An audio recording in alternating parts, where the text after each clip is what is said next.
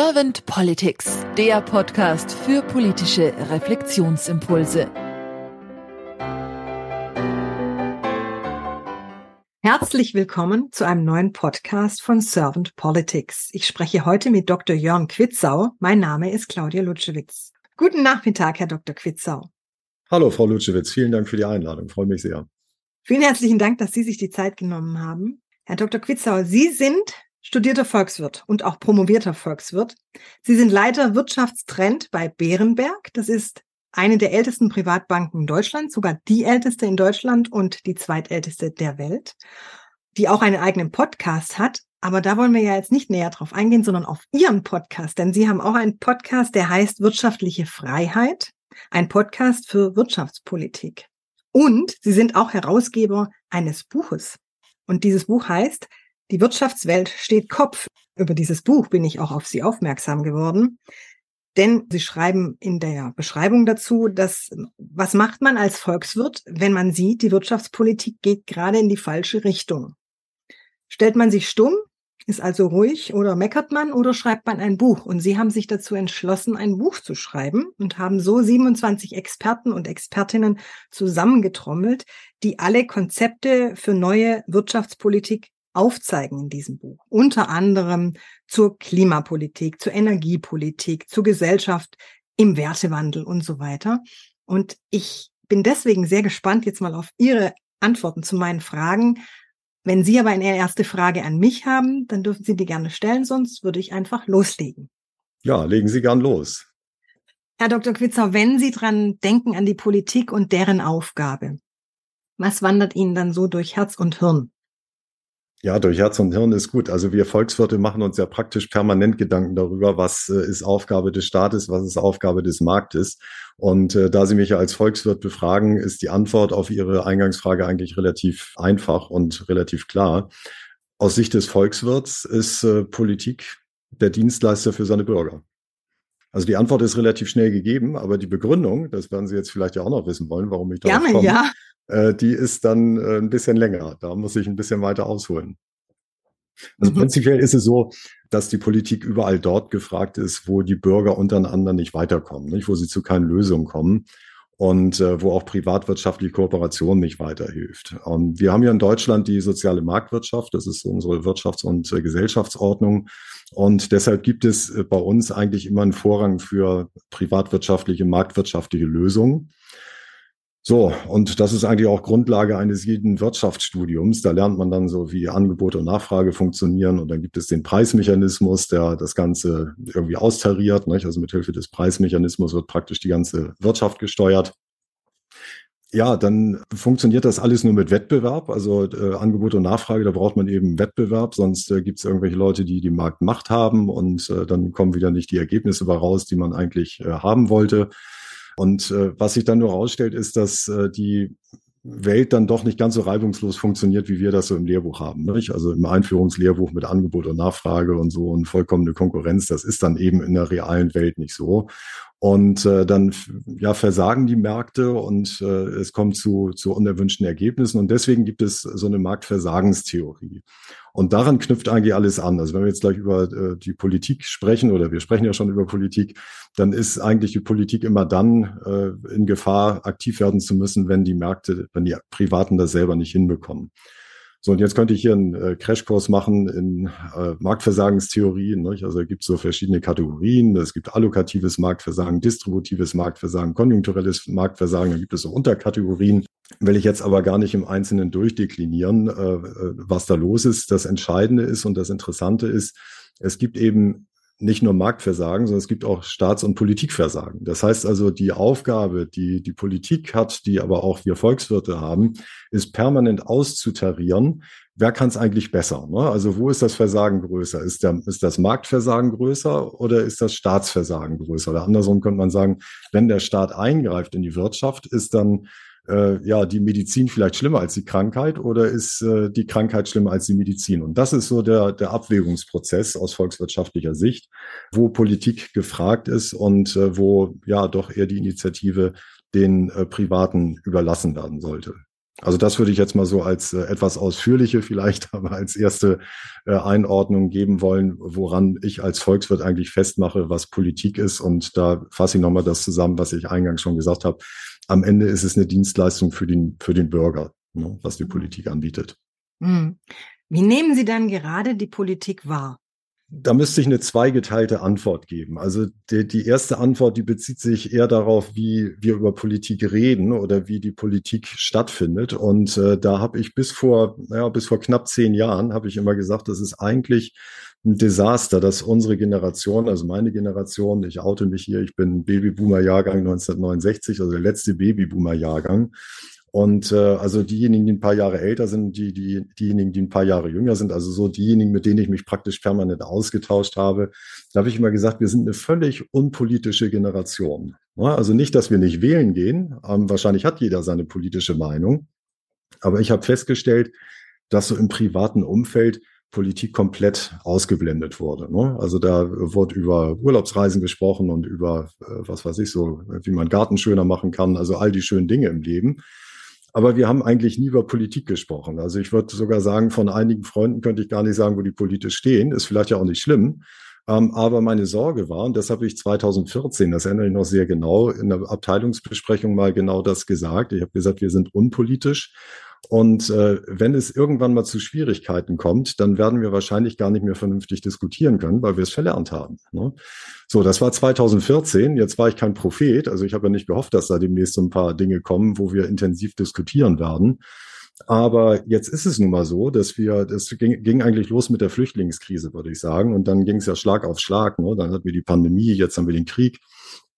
Und alles äh, sind Themen, wo man ja durchaus unterschiedlicher Meinung sein kann. Und wenn man dann nicht gelernt hat, auch differenziert zu, zu diskutieren und zu argumentieren, dann ist es eben schwierig. Ne? Und äh, jetzt würde ich sagen, so wie wir heute Politik wahrnehmen, da ist es in das andere Extrem umgeschlagen. Jetzt ist plötzlich alles politisch. Ne? Mhm. Also das Wetter, die Sprache. Nicht? Also wenn jetzt drei Wochen hier im Norden, ich komme ja aus Hamburg, wenn mal drei Wochen Sonne ist, dann äh, genießt das keiner mehr, dann reden alle über den Klimawandel. Jetzt sitze ich hier gerade und äh, es regnet und heute Abend soll noch Sturm kommen. Dann ist wahrscheinlich wieder Klimawandel. Nicht? Also äh, das ist alles nicht mehr, das passiert nicht einfach nur, sondern jetzt ist es politisch. Und bei der Sprache ist ja genauso. Man muss jetzt inzwischen aufpassen, welche Vokabeln man benutzt, damit man nicht in das ein oder andere Lager, ob links oder rechts, völlig egal. Ähm, aber dass man nicht so Signalworte gibt, dass man gleich dann in irgendeinen Sack reinkommt und äh, dann weiß man, ja, das ist jetzt ein Böser oder das ist ein Guter oder so. Ähm, und äh, dann ist auch erwartbar, was da ansonsten noch für Argumente kommen. Das war der erste Teil und äh, der zweite Teil, das ist jetzt eben die, die inhaltliche Sache. Ähm, da würde ich sagen, das ist schon ja auf der einen Seite eine schwierige Gemengelage. Wir haben jetzt eben diese, die, diese großen und äh, ja, die großen Krisen, die ja auch keine echten Vorbilder hatten. Nicht? Also eine Pandemie hatte noch keiner zu Lebzeiten zu managen. Also da gibt es schon äh, tatsächliche Schwierigkeiten, aber schon vorher hatte die Politik so ein bisschen die Bodenhaftung verloren aus meiner Sicht. Und das war dann ja auch der Grund dafür, ähm, dass wir dieses Buch geschrieben haben. Also mich als Volkswirt und auch Leute, mit denen ich gesprochen habe, die haben äh, schon lange den Eindruck äh, gehabt, dass die Politik so ein bisschen die Bodenhaftung verloren hat und ist dann dazu übergegangen, irgendwie mal so große Ziele zu äh, formulieren, die dann nie erreicht werden.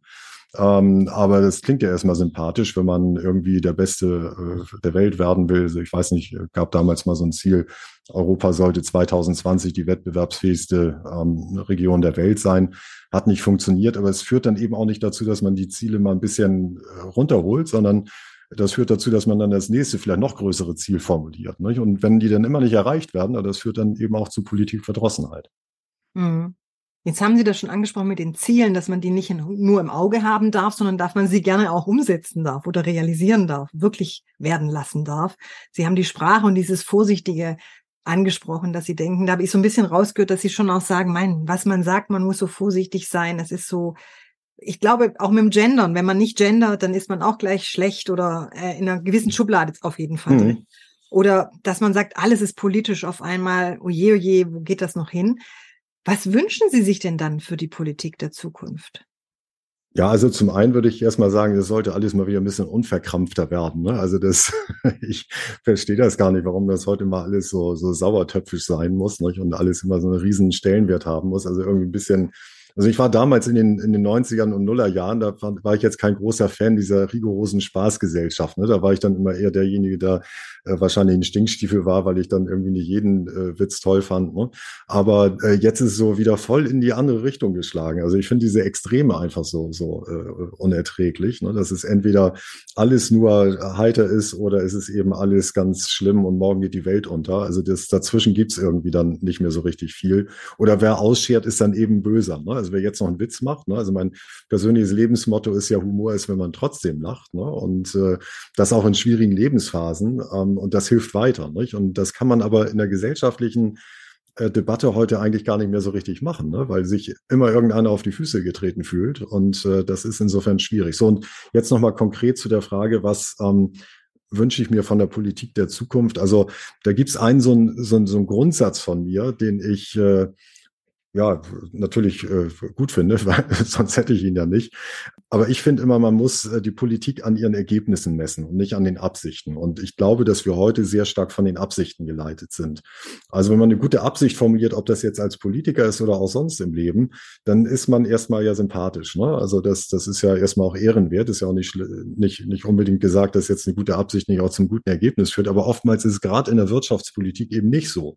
Ne? Wenn man die weil man davon ausgeht, dass alle Menschen auch so gut sind, wie man sich das vorstellt, aber sind sie nicht. Die meisten Menschen sind eben doch tendenziell gut, das wissen sie besser. Nicht? Sie sind ja aus dem psychologischen Bereich. Ähm, aber wir Ökonomen gehen jetzt mal davon aus, dass die meisten Menschen erstmal versuchen, das meiste für sich rauszuholen. Die sind zwar auch äh, ein bisschen altruistisch und die wollen auch ihren Mitmenschen irgendwie was Gutes tun, aber im Kern und gerade wenn es hart auf hart kommt, dann denkt erstmal jeder an sich selbst. Ne? Und wenn man diese Annahme hat von, von den Menschen, dann kommt man zu ganz anderen politischen äh, Konzepten, als wenn man davon ausgeht, dass alle Welt äh, schon mitziehen wird. Ne? Also wenn wir so moralische Appelle aus der Politik hören, ihr müsst jetzt das und das machen, kälter duschen oder was weiß ich, ne? das ist, äh, ist schön, ist ein guter Hinweis, aber dass die Leute das dann am Ende auch machen, das ist, äh, steht auf einem völlig anderen Blatt Papier. Und das äh, zeigt sich jetzt in der Politik, dass wir sowas wie Interventionsspiralen bekommen. Ne? Da wird also ein Ziel formuliert, das wird dann nicht erreicht, sondern vielleicht sogar genau das Gegenteil.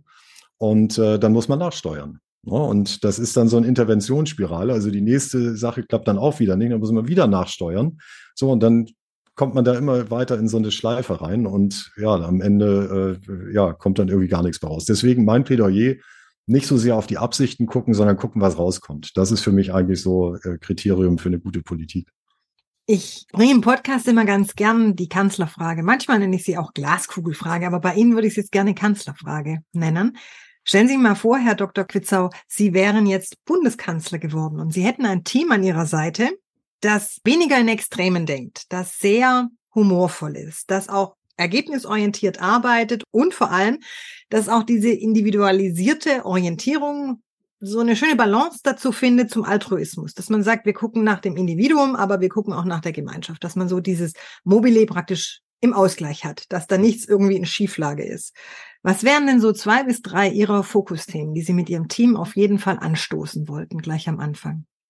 Ja, das ist natürlich eine große Ehre, nicht? Also das mal gedanklich durchspielen zu dürfen. Ich wäre ja der erste parteilose Kanzler übrigens. Also ähm, ja, aber Sie wollen ja irgendwie ein, zwei Punkte von mir hören, was was mir wichtig. Und der erste Punkt, den ich sagen würde, und das ist jetzt nicht mein Forschungsgebiet oder nichts, womit ich mich intensiver beschäftigt habe, was ich immer mehr höre und immer wieder eigentlich höre, insbesondere von denjenigen, die ein Unternehmen haben, die äh, meinetwegen solo selbstständig sind, die ein Kleinunternehmen haben, aber auch größere, also mittelständische Unternehmen die schimpfen alle über die Bürokratie.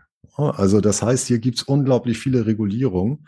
Und gerade in Zeiten, wo wir jetzt ja Arbeitskräftemangel haben, äh, sollten wir uns doch mal überlegen, ob wir sowohl auf der Unternehmerseite als auch dann auf der Behördenseite, muss ja auch immer alles nachgehalten werden an, an Regulierung, ob wir da so viel Personal binden wollen, ähm, das kann nicht gut sein. Also da, die da schimpfen wirklich viele wie die Rohrspatzen. Und ich glaube, das ist jetzt nicht nur so irgendwie, weil man immer gerne schimpft, sondern das ist was, was sich im Moment äh, systematisch zeigt. Also das wäre ein Punkt Bürokratieabbau, wobei ich natürlich weiß, das wird schon lange versucht. Also ich wäre wahrscheinlich als Kanzler würde ich genauso scheitern.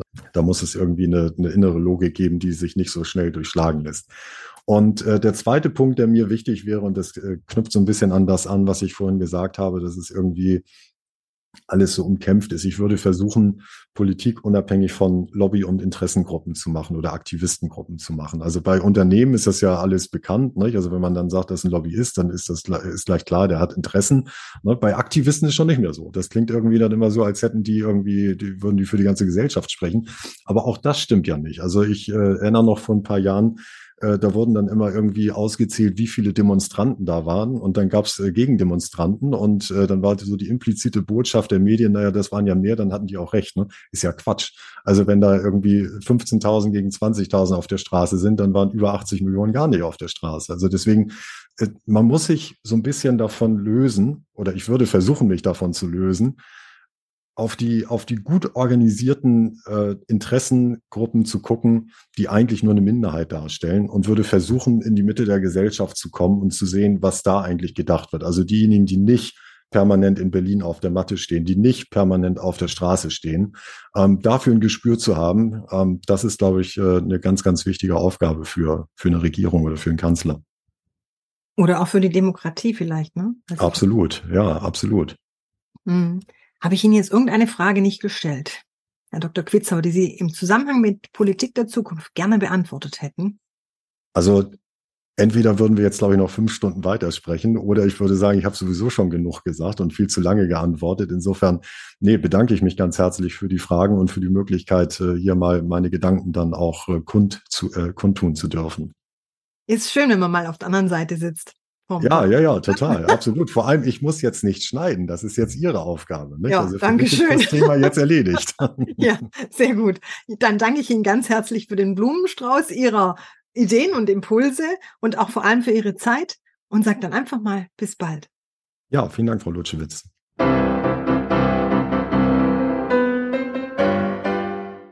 Servant Politics gibt's auf Spotify, Apple Podcasts und überall, wo es Podcasts gibt.